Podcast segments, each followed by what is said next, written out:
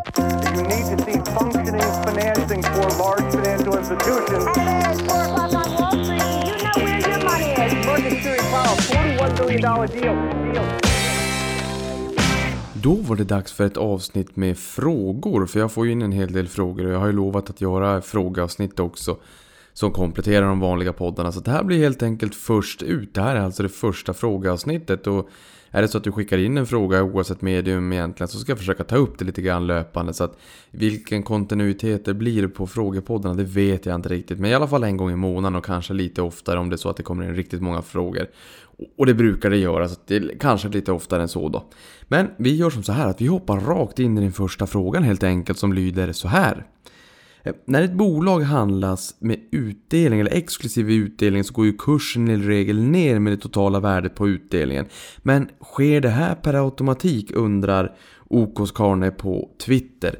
Och ja, det sker per automatik, men det är ju ingen robot som gör det utan marknaden är ju medveten om att det är eh, alltså att utdelningen exas då på måndagen säger vi så att alltså att aktien då handlas exklusive utdelning på måndagen. Och är det så att aktien på fredagen stod i 100 kronor och utdelningen var 5 kronor, ja då ska ju kursen allt annat lika handlas till 95 kronor på måndagen.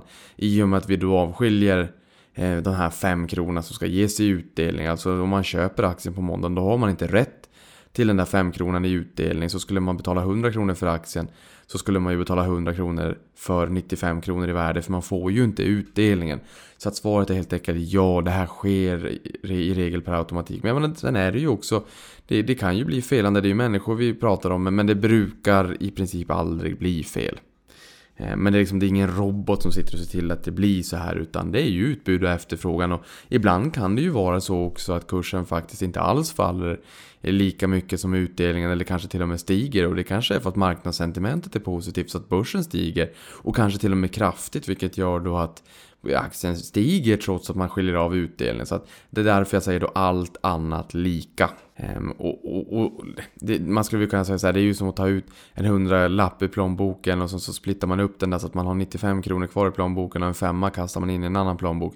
Ja men då är ju plånbok nummer ett inte värd mer än 95 kronor. Allt annat lika, som sagt. Sen tar vi nästa fråga då och den kommer från Adrian eh, Lindberg Staffas på Twitter som säger så här. Varför är substansvärdet i investmentbolag intressant? Och det här är en intressant fråga. För att när man tittar på investmentbolag så brukar man ju säga att ja men substansvärdet är si eller substansvärdet är så. Och det är ju det enda värdet som bolaget faktiskt kan påverka. Alltså jag menar det går ju människor till, nu är det inte jättemånga människor som jobbar på de flesta investmentbolagen. Det kanske är en 15, 20, 25, 30, 40 personer. Det är inte mycket mer än så i de här förvaltningsorganisationerna. 40 är nästan att ta i bland, bland flertalet av de investmentbolagen vi har på Stockholmsbörsen. Men i bolagen som investmentbolagen äger, ja där har vi ju väldigt många eh, människor som arbetar i de underliggande bolagen. Det kan vara hundratusentals människor om man aggregerar ihop allting om man tittar på de lite större investmentbolagen. Nåväl, just på, eller i de underliggande portföljbolagen så att säga. Men i investmentbolagen här då, när de här människorna går till jobbet och försöker addera värde i investmentbolaget, ja det de kan påverka det är ju substansvärdet, alltså de här små förändringarna i vardagen som gör att man liksom gnetar och gnetar och försöker se till att värdet eh, stiger över till så att investmentbolaget skapar aktieägarvärde, för annars finns det ju ingen anledning för det här investmentbolaget att faktiskt existera. Ja, och sen kan man ju ibland tycka och tro liksom att Investor, eh, eh, Wallenbergsfärens eh, maktbolag Investor är bara ett maktbolag och de skapar inga aktieägarvärde och sådär. Och det, de där tankarna kommer ibland och sen försvinner de ibland och sådär. Det, det kommer och går i marknaden lite grann. Men om vi nu får tänka fritt, eh, eller strikt snarare, att det faktiskt är Eh, aktieägarvärde som ska skapas, ja men då är det ju substansvärdet man kan titta på, helt enkelt. Därför att om man, om man tar den andra aspekten, alltså om man då har en premievärdering eller en substansrabatt på bolaget, det har ju mer att göra med ifall det är så att börsens aktörer, alltså du som lyssnar på det här och jag, eh, när vi då handlar, säg Investor, om substansvärdet är 100 kronor om du och jag kommer överens om att vi ska göra en affär på 105 kronor, ja då är det ju du och jag som ser till att det här blir en premievärdering på 5 kronor. Vi betalar ju, eller jag i det här fallet då kanske betalar 105 kronor för 100 kronors substansvärde. Jag vet att jag betalar 105 kronor för varje hundralapp i bolaget. Men det kanske finns skäl till varför jag gör det.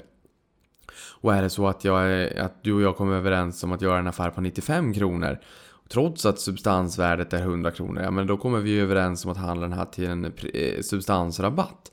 Och det kan finnas skäl till det också, helt enkelt. Och jag menar, en av de här skälen till varför vi har haft en premievärdering på vissa bolag är för att det har funnits onoterade delar där man har tyckt att hmm, det här värdet på den onoterade delen redovisas inte explicit, men vi tror att det är ganska värdefullt ändå så att vi vill betala lite mer, eller vi är, inte vill, det vill man ju inte, men vi står beredd att betala lite mer än aktiekursen och substansvärdet för att vi vet att värdet där är högre än så liksom, och, och, och det är där priset ligger helt enkelt. Men för att liksom summera det här, eh, varför man tittar på substansvärdet, det är för att det är det som bolaget, som investmentbolaget, som personalen kan styra över och se till att det eh, eh, växer över tid. Däremot så kan man inte riktigt styra över om det är en premievärdering eller en substansrabatt. Det, det, får man liksom, det, det, kommer till sin rätt över tid. Är det så att bolaget gör ett bra jobb eh, och, och, kan påvisa för marknaden att man skapar aktieägarvärde då kanske inte substansrabatten ska vara jättehög egentligen. Men substansrabatt eller premievärdering det har att göra med börsens värdering och substansvärdet det har att göra med bolagets egna värdeskapande. Helt enkelt. Är det så att jag inte var tydlig där så är det bara att skriva på Twitter igen då helt enkelt så får jag ta upp det igen. Sen har vi ABB, eller en fråga här då. Varför har ett eh, ursprungligen svenskt bolag flyttat skattehemvisten utomlands? Till exempel ABB då, det är ju i Schweiz numera. Ur ett företagsperspektiv kan jag förstå att det är bra, men ur ett svenskt perspektiv så är det antagligen det motsatta. Ja, det är det ju. Jag menar, det är ju inte roligt för Sverige att tappa ett, ett stort bolag med huvudkontor och skattehemvist. Jag menar, Nordea är ju det senaste exemplet där det var lite chicken race då med politiker kontra eh, Nordea när det, när det kom till vissa frågor med bankunionen och ska, eh, bankresolutionen eh, som var en, en, en påtvingad skatt på bankerna. Och det där satte man ju ner fötterna i backen och sa nej, det där accepterar vi inte. Och jag menar Nordea kommer ju att spara en, en, en rätt stor slant pengar genom att flytta. Och sen så tar jag ingen ställning till om det är korrekt eller inte utan Eh, jag nöjer mig med att bara reflektera över att för dem så fanns det en ekonomi i ekvationen helt enkelt. Och det är klart, det är ju tråkigt att vi, vi tappar fina bolag eh, från Sverige.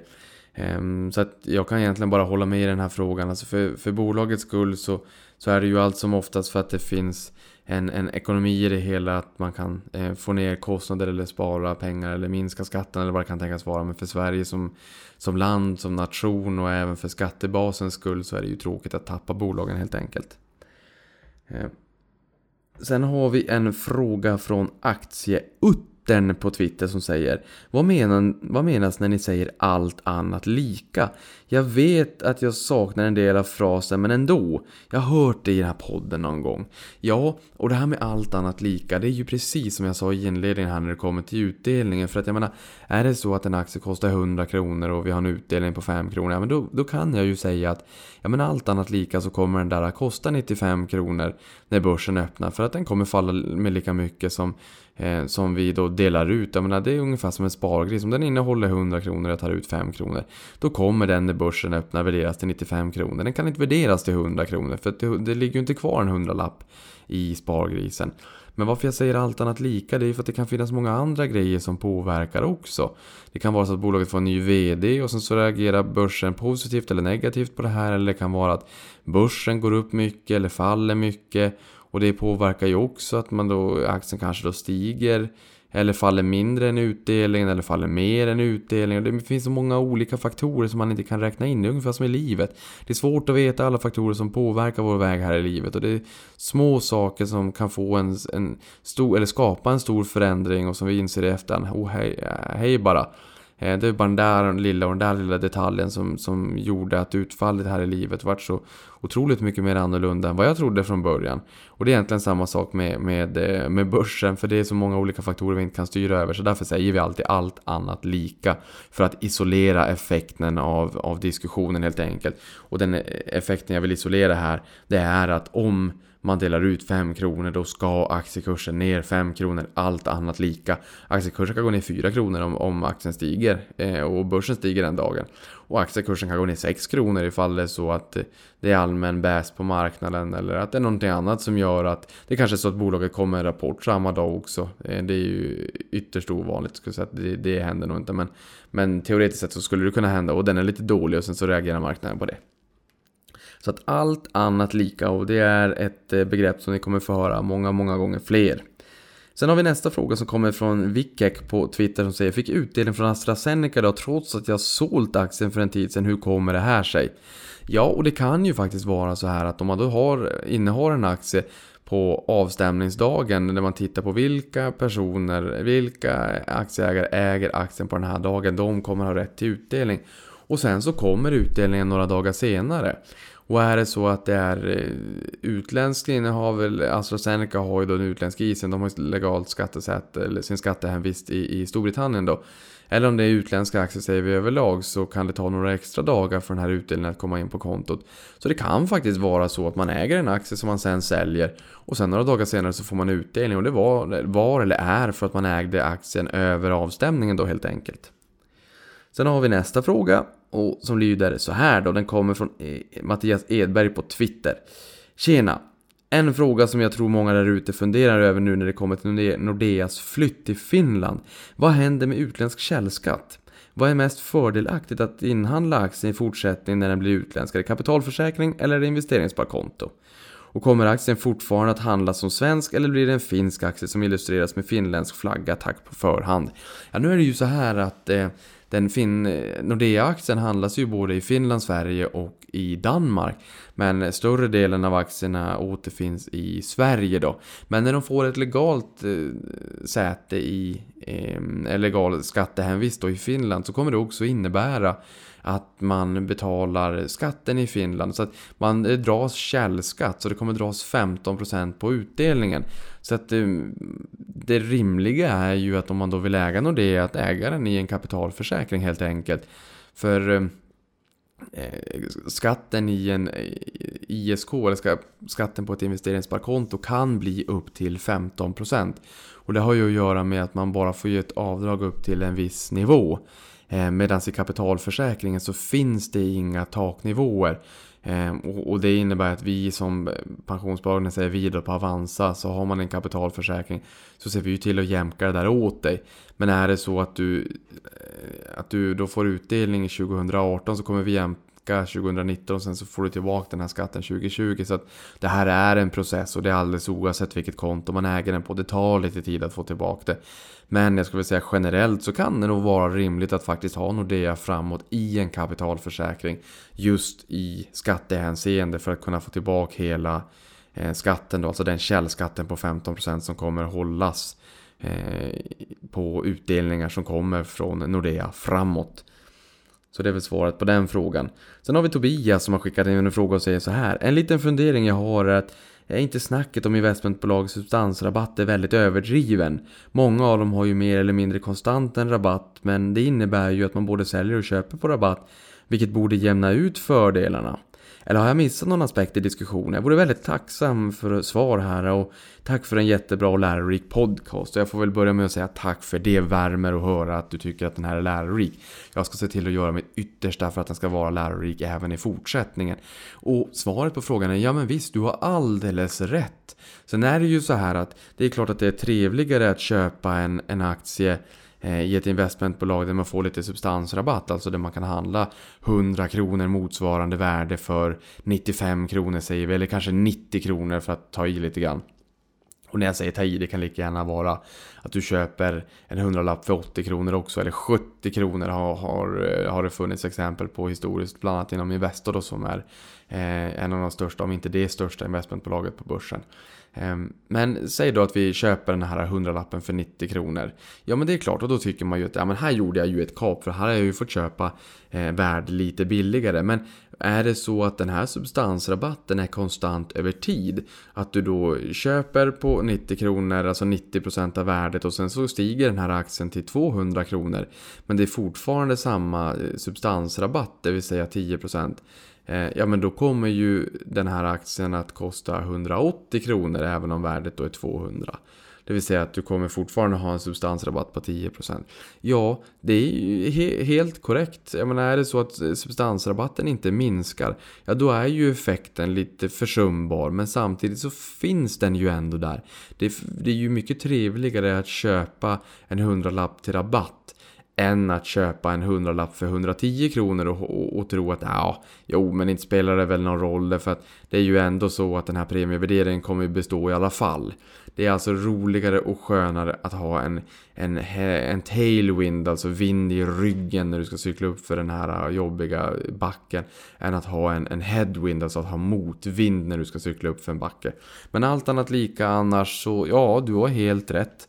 Eh, och det är väl någonting man får ta med i beaktning också helt enkelt när man, när man funderar lite grann på. Man kanske inte enbart ska köpa en aktie i ett investmentbolag för att man tycker att det är en hög substansrabatt. Och ibland kan det finnas skäl till att det är en hög substansrabatt också. Sen har vi Magdalena som har skickat in en, en fråga med röstmemo. Det är någonting som jag vill att ni gör oftare. Alltså ta upp röstmemo om ni har en iPhone. Eh, spela in en fråga upp till 30 sekunder och sen så bara skicka den i ett mail till kontakt.investeraren.com. Det tar inte mer än 30 sekunder att göra det här. 45 kanske i bästa fall. Eller i värsta fall menar jag. Men det är väldigt roligt att kunna få bryta av min ljuva stämma med några andra ljuva stämmor där ute. Så att det inte bara så att det inte blir monotont, monotont helt enkelt. Och Magdalena säger så här. Hej Niklas! Jag undrar ifall det är så att eventuella extrautdelningar kan komma att offentliggöras under andra delar av året eller om det enbart är i samband med ett företags årsrapport.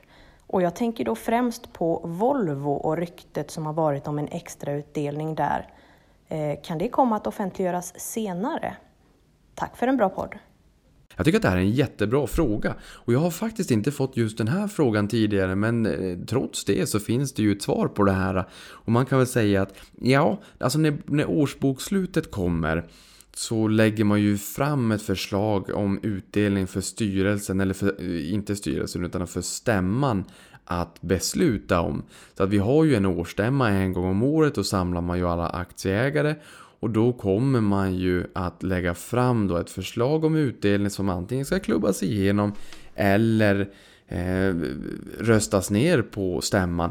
Och eh, det spelar egentligen ingen roll om det är så att man kommer att dela ut eh, den här utdelningen vid ett enda tillfälle eller vid två tillfällen så halvårsvis eller vid fyra tillfällen kvartalsvis. Det är fortfarande så att man lägger fram ett förslag till årsstämman att besluta om om det klubbas igenom så är det den utdelningen som kommer att delas ut och sen kan det delas upp i olika perioder. Men det måste beslutas på årsstämman så att det allra vanligaste det är alltså i samband med årsbokslutet så lägger eh, styrelsen fram förslag till årsstämman att besluta om helt enkelt. Och i just det här fallet så pratar du Magdalena om just Volvo. Och då letade jag upp en artikel här för att få lite mer kött på benen. Och då läste jag eh, det här som jag läser upp nu då. SEB räknar i sin modell med att Volvo lämnar en extrautdelning för 2018 på 14 kronor per aktie. Volvo är överkapitaliserat enligt banken som bedömer att fordonskoncernens nettokassa vid utgången av 2017 kan uppgå till 21 miljarder kronor och till 39 miljarder kronor vid utgången av 2018. Och när man säger överkapitaliserad, de har alltså mer pengar än vad de behöver Eh, för att driva den här rörelsen framåt. Man vill inte ha mer pengar än vad man behöver för att man bedöms ju på lönsamheten. Man bedöms ju på hur väl man kan förränta det egna kapitalet i bolaget. Och det är som jag har sagt tidigare, det är som att springa Lidingöloppet med två extra bilringar. Det gör man inte om man inte behöver. Man vill inte ha mer pengar än vad man behöver för att driva rörelsen eftersom att man bedöms på lönsamhet. Då delar man hellre ut det. Men i det här så säger man ju att man bedömer att de kommer lämna en extra utdelning för 2018 på 14 kronor per aktie. Och det innebär ju att den här extra utdelningen kommer i sådana fall komma 2019. Därför när man säger 2018 så menar man ju räkenskapsåret 2018, alltså de pengarna som man tjänar under räkenskapsåret 2018. Och sen när man stänger böckerna, skålar in det nya året, i, i det här på tolvslaget då på nyårsafton. Och sen så får det gå några veckor in på januari 2019. Då kommer ju årsbokslutet för Volvo och sen så kommer ju styrelsens förslag om utdelning. Sen så kommer ju årsstämman på våren och sen så kommer utdelningen. Så att den här extrautdelningen kommer i sådana fall att komma nästa år. Och är det så att man vill lämna en extrautdelning så kommer det att beslutas om på årsstämman. Och sen så när utdelningen ges, det kan vara i samband med den ordinarie utdelningen eller senare på året helt enkelt. Men beslut kommer att ha tagits på årsstämman. Men nu har jag slut på frågor så att eh, det kommer komma ett nytt frågeavsnitt här om några veckor igen. Så stort tack för mig och sen så får ni ha en fortsatt trevlig vecka. Tack! Wow,